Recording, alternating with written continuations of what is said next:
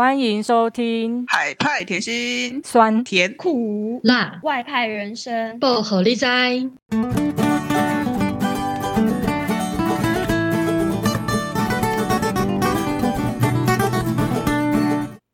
好，大家好，我是柬埔寨的马吉，我是非洲的树。嘿，我们今天呢是个呃史瓦蒂尼的专场，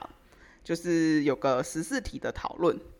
那我们今天就是比较单纯一点，我们邀请树来跟我们分享这个近期在斯瓦蒂尼或者甚至到南非发生的状况。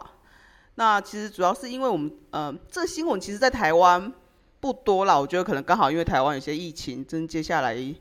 接下来就是大家在封，最近在封比赛奥运，所以大家比较没有注意到这个议题。它大概在六月底的时候发生的，是在。呃，史国这边，斯瓦蒂尼，我们的邦交国，呃，发生了一些暴动的状况。那我想问一下树，关于这个暴动发生的前后起因，还有大概什么发生什么事情，可以跟我们分享一下吗？嗯，好哦，我觉得可以先说一下，今天刚好录音的时间距离暴动也差不多刚好。刚刚好一个月整啊，对啊，所以今天那这个事情的发生，我自己这样看，我觉得可以归纳几个原因。那第一个第一个原因就是报纸一直在讲，就是五月份的时候，呃，警察有不小心在可能抗议还是示威或是一些冲突之中，不小心杀死了一个学生，法学院的学生，所以就有点开始引发一些。嗯，一些声音啊，然后再加上后来第二个部分是，因为这里一直都有相关人权啊、民主的问题，因为刚好我们去年那个总理因为 COVID-19 的关系过世，现在一直都是由副总理暂暂代总理的职位，所以就是最近其实就是要有产出新的总理，那人民会希望说总理可以是由人民自己选。选举选出来的，而不是由国王的任命。对，可是因为就是长久以来，就是总理几乎都是国王任命，那人民就会觉得说，总理你被国王任命，那你就只是国王的打手啊，或是代言人而已，并没有真的帮人民做着想或发声，所以他们就希望可以透过民民主改革去改变这个部分。可是呢，就是六月二十四的时候。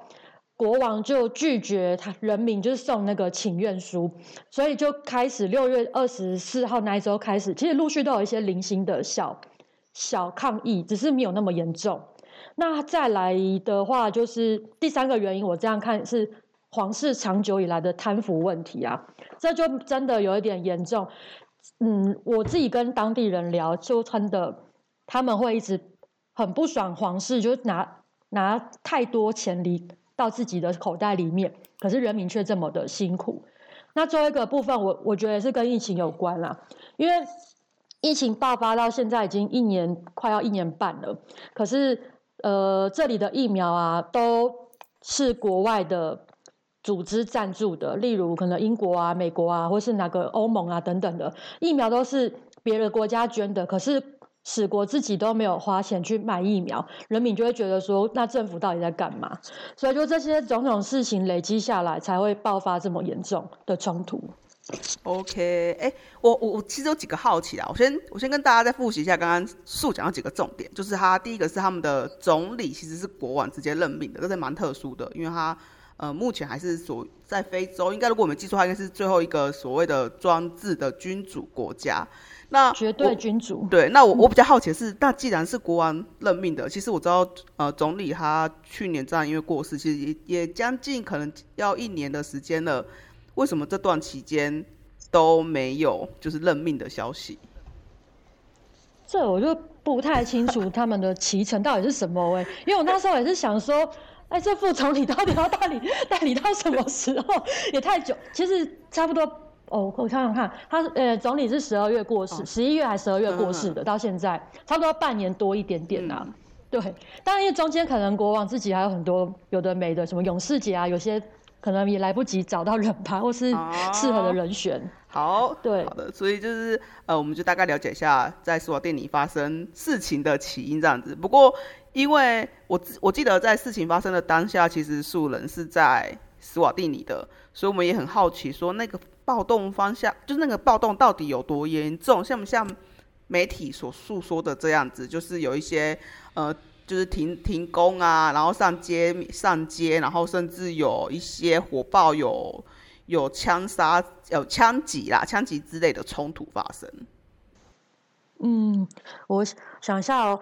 嗯，因为他其实从六月二十四号那一周开始，其实就有陆续没，就是晚上都有陆续有一些小冲突。那那小冲突的状况，大概就是设一个路障，把一堆废弃的轮胎就是丢在路中间，然后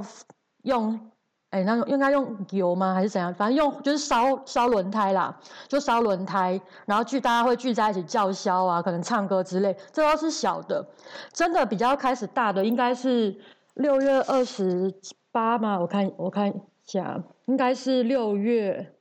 对二十七还二十八号的时候，我们的第一大工业城就叫马查帕，马查帕那边有一间超市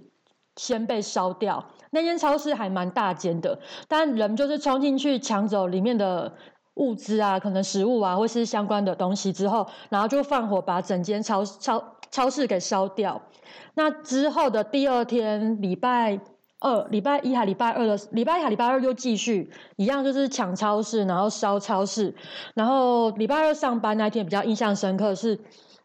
我们早上八点半会开晨会、周会。那开会的当下，我们才跟员工说：“诶，最近政局没有很稳定哦，因为很多游行啊、暴动、示威等等的。那大家可能出门的时候要小心。”然后这时候，我们员工就有一个人就站起来说：“呃，他建议大家还是先去买多一点食物存放好，因为这一个。”这次的事件真的很严重，以前都没有这样子过，可能会影响到未来南非关口的关闭，影响到民生物资的进出口，所以可能最好是把食物买多一点，存在自己的家里面，那是尽量少出门。我们才刚开完会，不到两小时而已，我们市区，我们办公室离市区大概两公里到三公里左右，市区又开始结集了很多的民众开始示威，那他们。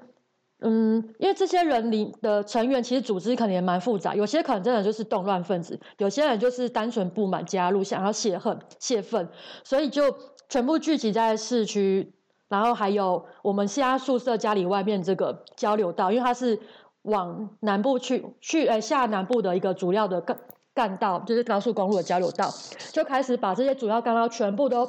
人民都塞满，然后开始丢东西啊、烧东西啊，所以。那时候才会严严重到这样开始失控的局面，对。然后因为因为失开始失控，因为人开始多之后就开始失控，所以警军军警是真的有出现一些呃镇压的行为。可是这个镇压的行为啊，其实在我们当地是被压下来的。我在那个当下，我并不知道。这些的枪声到底是塑胶子弹还是真枪实弹？这个我真的不知道。可是我自己收到的官方的消息都是说，哦，那个不是真枪了，那是是塑胶子弹而已，就单纯的威吓而已。但是这些事情过后呢，我问很多当地人，他们都跟我说，没有，你听的那个枪声其实都是真的枪，它并不是什么塑胶子弹。如果你有去医院的话，你就会发现医院很多人都中枪受伤。可是我们官方这边。报纸的死伤人数很少。了解，呃，我想因为一般的听众并呃，我觉得你如果听到这里，你们可以去搜寻一下，就是这这次的暴动事件的一些画面，可以更有感触。在说那个所谓的呃，不论是烧轮胎啊，或者是烧呃放火超市，到底是怎样的画面？因为如果大家没有看到这样新闻，应该是不大可以了解。而且因为我觉得。呃，如果你有看到那个画面，你会知道它跟我们台湾理解的一些在诉讼一些民主的诉求的方法是不大一样。因为像我就会很好奇说，诶，如果我们今天台湾有一些民主的议题，那我们可能会去什么立法院前面呐、或是什么台北市政府前面做一些游行的抗议，或者一些组织的活动。但我听起来，呃，说到店里，它就是直接攻击一些比较大型的商店，是这样吗？对，然后我有问过为什么要选择这些商店攻击，他们说那是皇室财产。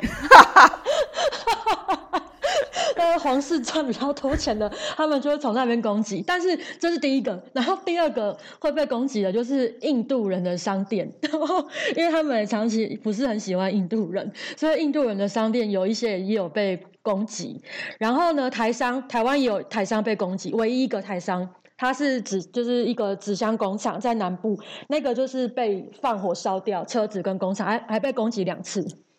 哇，听起来蛮严重的，因为纸箱工厂就是一把火就烟灰飞灭了，就没了。对对，所以就他们在攻击的超市的时候是有一些目标性的，哦、所以所以对，所以我觉得嗯，我就有特别去问一下，为什么是这一间超市？哦，那好像可以理解一点，因为他如果就是对皇室不满，所以就会锁定皇室的财产或者是他的产业去做一些攻击。嗯嗯了解，那因为我知道，在这个就是史瓦蒂尼后续啦，比较尾端的时候，我其实看到南非这个新闻，反而台湾比较多，就是南非也有暴动的的的新闻出来，然后我觉得还蛮有趣的，而且到后续，其实从台湾的一些报纸，像中央社，他就会说，其实什么呃，台湾有跟中呃英国、欧洲有联盟去针对这件事情提提出一些诉求，这样子。那我不知道在在现场，就是你在索瓦蒂尼的现场，呃，在生活面的部分，你会比较容易遇到怎样的问题问题？然后这些接连的暴动对你的生活到底有没有实际发生影响？先说南非暴动哈，我觉得南非暴动是我自己比较很困惑的事情，因为他的暴动跟我们暴动应该只差个。哎、其实跟没差，就几乎就差不多的时间一起一起。我那时候我我就去问了一下，说南非这个暴动是在是为什么？嗯，那就要先说，就是他们前总统叫朱马，就是朱马是上一任总统。那他在的在未当总统的期间，他非常的贪腐。A 了不少钱，哎，具体 A 多少钱，我那个数字已经忘记了。我上才前阵子有查过，但我现在不记得。总之就是非常非常非常可观的一笔钱。那现在的总统呢，是朱马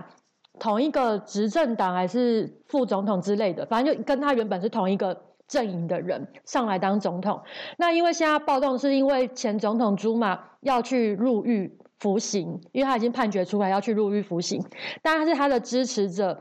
对这件事情感到很不满，那会觉得说，现在的总统，你以前是前总统的人，你怎么可以把他送去监狱呢？他们觉得有点被背叛的感觉，所以就开始引发了很多的暴动。但是南非的暴动，我要先说，他应该是比他，我觉得他比十国的暴动还要再严重很多倍。对，他们就真的是会杀人放火，我们这边就顶多放火烧烧轮胎、抢抢东西，呃，不至于会真的把人打死。也是有可能不小心流弹打到死掉的有，可是不会像南非是真的会对人进行攻击到致死的的状态，所以就是这个原因，我就那时候就觉得很奇怪，为什么你们国家前总统 A 钱 A 这么多，你们都不把他就是判刑啊等等的，我就觉得很奇怪。然后当初我就问了一下，说为什么谁要去支持前总统啊？他就说是他们那个族群，因为。南非的族群有点像台湾原住民，有十几个原十几个族群嘛。史国是没有，就比较单一。可是南非也很多。那支持朱马的群体，大部分就来自于他的家乡，跟来自于他同一个群体族群的人。对，所以就是才会有这么严重的暴动。对，这是南非的部分。所以南非跟，但是我确我澄清一下，所以南非跟史瓦蒂尼是没有直接相关的吧？这两个暴动是没有直接相关的。嗯其实，如果要就阴谋论的话，他都说应该是 都有了。好，了解。但我们无无无从得知嘛，这些无从得知。但是我觉得哪有那么巧啊？对啊，哪有那么巧？而且我自己也很无法理解南非的暴动，因为我那时候也知道，就是他是前总统贪污的事件，然后被判刑入狱，导致后续的的事情。然后我就想说，他到底是有多么优秀到他已经 A 了这么多钱，还可以让人家上街去暴动？我真的不懂。嗯，对，我也是，我觉得你们在干嘛？这个国家，好，对啊，好，哎、欸，可可是就是因为南非的关，南非暴动的关系，就真的立刻影响到了就是使国的民生物资啊。对，例如我记得暴动的那一个周，就是南非暴动的那个周末，就有一个呃，那个应该是运运输公司运专门运石油的运输公司，就直接宣布他这段时间不会从南非把油石油运到史国，所以就立刻让我们这边就是石油危机爆发，就你你加不到油哎、我那时候听到最夸张的是有人要去加油站，因为就没有油，所以有人去排队排了四个小时。然后到他前面的时候，油就刚好没了，夸张。哎，这这边这边打断一下，因为可能有些观众或是新观众，他不不听听众，他不清楚知道说，哎，其实斯瓦蒂尼和很多民生物资，其实不止有，它可能一般的生活的食材跟，我记得网络也是嘛，网络跟电应该都是仰赖南非的输入的，对，所以还可以知道南非的暴动为什么会影响史瓦帝尼，就是这些这个原因，对。那对对啊，那、嗯、那树你的就是生活上，呃，那时候史国暴动的时候的还有问题是，呃，我记得我也买不太到食物，对，因为超市就被烧掉了嘛，买不到食物啊，买不到食物是很很严重的事情。还有一个是我们家外面就是一级战区，所以我那一个礼拜我没有办法回家住，我们家外面一直都会有暴民跟警察在那边。交就是交锋啊，丢石头啊，扫东西，然后干嘛干嘛的。那边我没有办法回家，所以我那礼拜都借住在别人家避难，所以我也都就是不能回家，然后买不到食物。然后还有个部分是水跟电跟网络都有被影响，因为就一直会有说要把水断掉，然后要断，然后电的部分是因为买不到电，因为我们电是储值的方式去购买，不像台湾用电表这样跑，我们是买电。储值到我们的电卡里面，可是因为暴动的关系，所有的商家都不敢开了，我们就没有办法买电，所以电就很容易就很很快就没有了。你就要很节省的去使用，加上那个时候很冷，冬天很冷，根本就不能开暖气。你开暖气，你的电很快就耗掉了。然后再来是网络，网络也受到很大的影响，因为呃这里的人我也觉得很妙，明明就网络没有那么的便利，可是他们的阶级却都是用网络通讯。去做结集，就是可能发个小道消，发个群组，跟人家说可能几点几分在哪里，我们要结集在一起抗议，所以就国家就把网络给断掉了，我们就瞬间来到北韩。好，这帮听众稍微复习一下，现在史瓦帝尼是冬天哦，因为在南半球哦。对对，哎、欸、哎、欸，那我我那个，你刚好说到电是厨子的嘛，那我只是想到，嗯、那电该不会也是就是。那个国王的子公司吧，我觉得先说他的那我我不太确定是不是，但是他们的国外来这边投资的，呃，算国际连锁好，应该算国际连锁的店的不是店呃的商店或企业，员工跟我说，国王要抽百分之五十的利润，五十，对，五十 percent，真的有点夸张哎。对 对对，那谁要去开店呢？啊？嗯，所以就很多店来这边开，应该真的要极大的事业体才有办法。所以，因为你可能你的利润就要被抽五十 percent 给皇室了，所以就我觉得会影响到很多国家要不要来这边投资吧，或是企业。所以，所以我们就一直开玩，他们我们员工或是当当地人就最近在聊这件事情，他们就会讲说 fifty percent，fifty percent。对啊，哦，另外还有个后面还有个影响的部分是宵禁啦。那那个宵禁就最夸张，就是早呃从傍晚六点到隔天五点，大概持续了快两周。所以我们三点半就下班，政府就说三点半所有的店家都要关闭，让大家有时间可以搭公车回家。六点不准有人在车路上走动。啊，宵禁真的是一件。很很麻烦的事情。顺便说一下，因为越南最近疫情大爆发，他们也是除了都不能出门之外，他们也是六点后就宵禁，也是六点后，六点到隔天早上六点。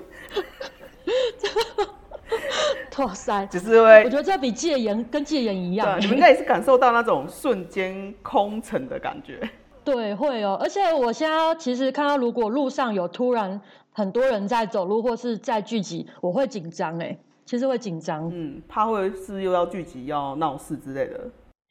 没错，我会担心是不是又要发生什么事？因为虽然没有攻击外国人，但是我们会被勒索哦，过路费。哎、欸，那一顺着这个，刚刚我们说到聚集这件事情，那死国的疫情有影响吗？有，现在第三波。我我推算了一下，就是差不多在那个暴动示威后的两周到三周开始，我们的那个确诊人数开始攀升。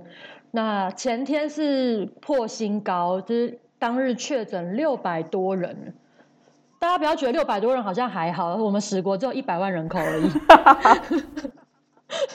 六百多很多人哦。对，六百多，因为以台湾是两千三百万人来算，就是一天要乘以二十三倍的台湾人确诊的那个比例，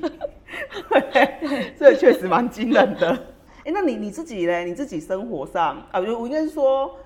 呃，我们知道生活很多不便，就是你要去采买食物，你可能有网路电都有问题的，就是最基本的生活需求，甚至你刚刚提到你是没办法回家的，所以在经历这么多的。压力之下，你自己就是对于这种暴动的看法是什么？就是你，你当下不会很紧张？说惨了，我会不会回不了家？我会不会在回家路上发生什么事情？那接下来可能你，如果我这一天安顿好了之后，你会不会思考的是，那我接下来还要在这里吗？我可以离开这里吗？这些议题。嗯，其实那时候一开始的当下还没有想到这么多，因为那个发生的特。当下我是在办公室上班，还有员工。我那时候想到的比较多是，我们员工怎么办？就是 他们有没有办法回家？对，他们有没有办法回家？因为大家都很怕，然后我又是主管，我也不能太过表现说，哎，我很失去手脚，很慌乱，然后整个办公室就是大家一起乱，没有办法，我还是要装得很很勇敢的跟大家说，我们现在冷静，就是。不要一直好奇外面发生什么事，全部进来。那我们跟你们，就是你们去想办法联络你们的家人朋友，了解一下你们家附近的状况安不安全。如果安全的话，你们就立刻回家，立刻回家。那个当下我没有办法去思考我自己的部分，其实想要的比较多是我的底下的人，他们该他们怎么办。那因为甚至有一个员工，他离我家很近。所以他回家也很危险，我还跟他说：“你要不要跟我一起去逃难？你不要回家，你来，你跟我，你跟我，我带你之类的。”对，反而是对。然后等员工全部的员工都安顿好，我也确定他们安全到家之后，我才开始，我就开始思考说：“哎，那我现在怎么办？哎，我不能回家，那我要去哪里？”我就开始跟台湾的朋友联络啊，大使馆联络，就说：“哎，现在我们员工，我现在都安顿好，我现在。”就是状态，我我可以回家吗？你们觉得我可以回家吗？还是说有什么方法？那还好是那时候大使馆的朋友就说，呃，现在感觉都有点危险，不如我们都聚在一起好了，至少我们聚在一起，大家有个伴也比较安全一点。因为我现在是一个人在这边，所以他们也会担心说，如果我一个人在这里又回家，发生什么事的话是没有人知道，所以就建议我跟着他们走。那那时候我就真的。那一天，哎，我那天上班还穿套装，高跟鞋，然后我就真的是逃难的，因为他就打电话跟我说，现在外事警察要护送他们回社区，我要不要跟着走？我就说好，我就立刻东西全部关好，然后把办公室招牌拆掉，然后车子全部藏起来，钱啊，办公室的钱啊，重要文件全部带在我身上，然后等警察外事警察到我附近的时候，我跟着把车开出去，跟着他们的车队回到他们的社区，就是避难。那时候完整个完成之呃这件事情，我到到他们家社区之后，我才开始思考说，就是哎，那接下来我我要怎么办？就是先就是也不是说想着要回台湾，而是想着说会不会真的发生内战？因为很多时候内战就是从这种小事情开始爆发到失控的嘛。所以他说开始会想说，哎，会不会真的要要战争了，还是什么？加上很多假消息一直在。漫天的飞，像什么国王逃离、逃离自、逃离国家啊等等的，就太多假消息在你身边。其实你会感觉到，哎，我我有什么事情是我可以相信的？那我我这些，因为这些东西是我们从来就不肯。不可能去经历过，你也没有办法真的想到多远的未来，说怎么去规划。那如果说，因为还好是我们这边还有邦交国，假设今天发生战争了，或是怎暴动了，呃，我我相信台湾政府应该是会来救我们的，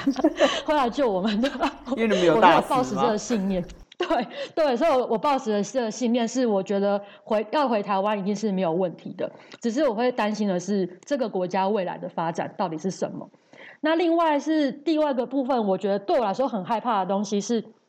那个枪声，因为我占据在我朋友的家那一个礼拜，我每天晚上都听到枪声，就在后面而已，不到不到五百公尺的地方，就都一每天晚上都有枪声。那我站在他们家的社区外面，我看着呃，爸爸那的市区，就是首都的市区，到处都有很远的枪声啊，跟很多的火光在烧烧东西。其实那时候。我会可以很感受到战争底下的孩子跟人们那个心情是怎样，因为我记得有一个晚上，我就是只是吃饱饭，我拿东西去给另外一个社另外一个房子的还东西给人家而已。我在走回来的路上，我就听到枪声，因为枪声真的超级近的。那那个当下，我就是立刻回头，就是想要就是可能要确认方那个枪声的位置在哪里，我就立刻回头，然后这个。这个瞬间，我不知道为什么，我就跌倒了，而且我真的不知道为什么我会跌倒。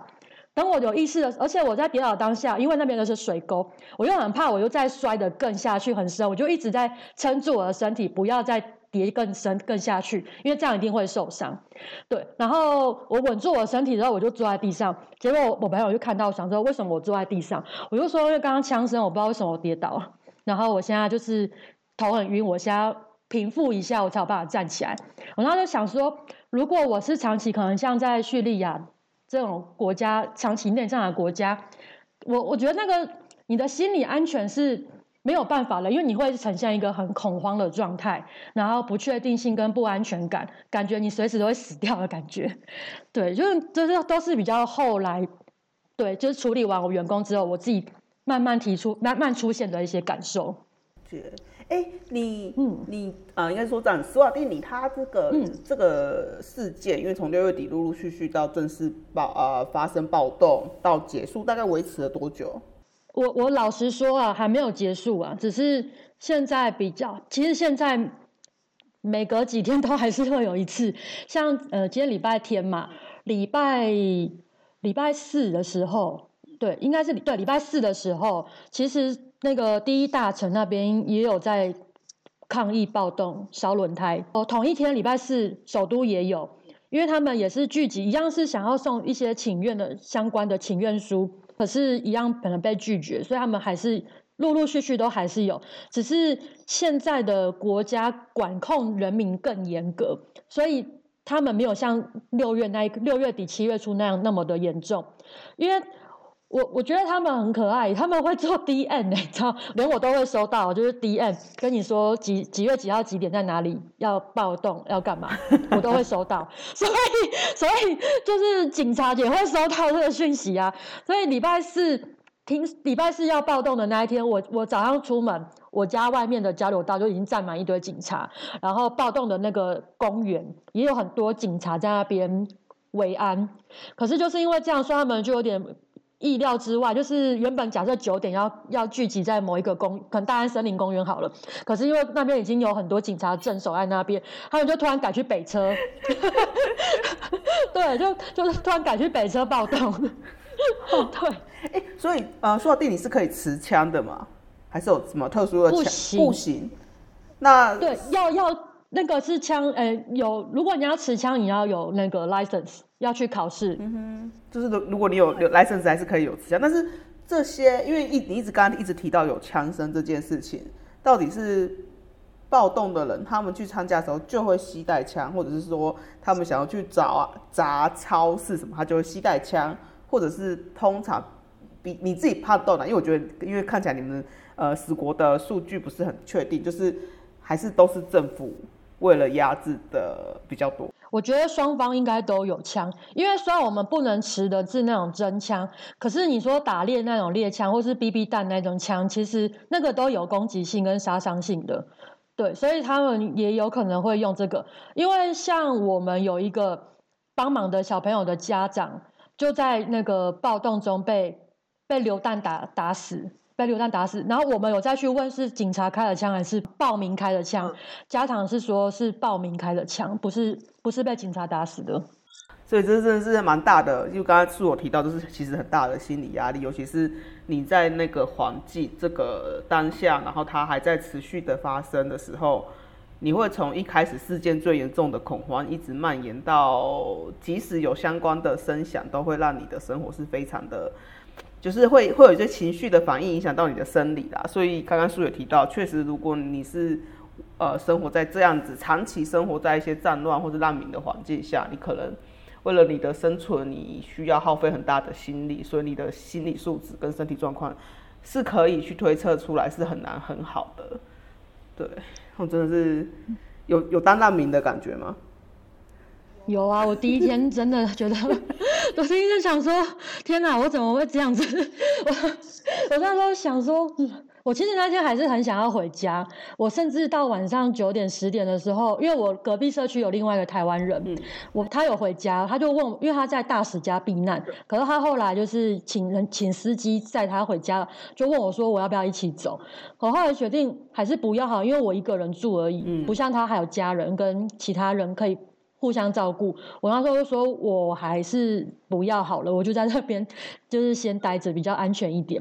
对吧？因为我那时候觉得那个真的很像难民人，因为我根本就没有收拾我自己的东西，我反而是收拾的是办公室钱、钱、钱支票，然后车子的重要文件，然后地契什么的全部拿走，我自己都没有拿我自己的东西，我也没有东西可以带。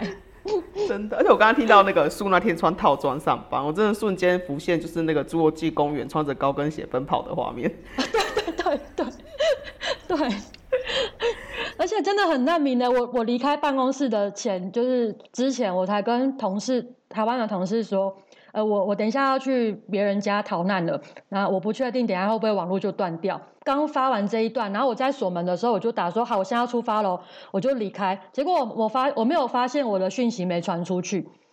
没有传出去，因为我一离开办公室就已经瞬就瞬间没有网络了。嗯、后来是同事用 Skype 打国际电话给我，我还想说这什么电话接起来，他说你现在在哪里？我就说哦，在秘书家，怎么了？他说：“你就我那时候应该消失了，应该有四五个小时到六个小时左右，所以他们就说你现在你你你怎么都不回讯息？我就说 我不知道网络没了，我不知道网络已经被断掉了。对，真的，我想台湾的呃，就是台湾的，如果你的亲属朋友或是台湾的同事知道这个状况，那联络不上，大家一定也是超紧张的。而且现在大家实在太习惯依赖网络了，有时候反而。”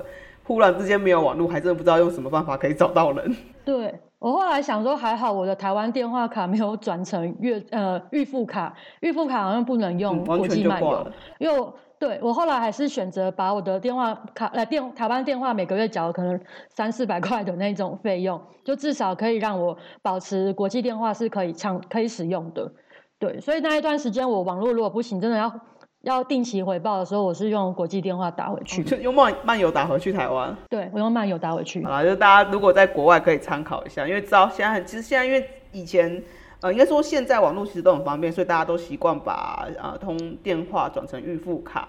然后用当地的网络。但确实，因为我觉得这两年因为疫情啊，或者是各地的暴动，其实会有多一点点风险。如果你是用预付卡的话，但就大家自己评量啦，不每个人自己决定。那哎、我我另外一个好奇，是因为斯瓦蒂尼它其实是我们台湾应该是现在仅存的呃非洲的邦交国，然后我们也知道，其实总统跟台湾的关系一直都很好，你可以常常总总统来台湾啊，什么王子在台湾读书这些新闻。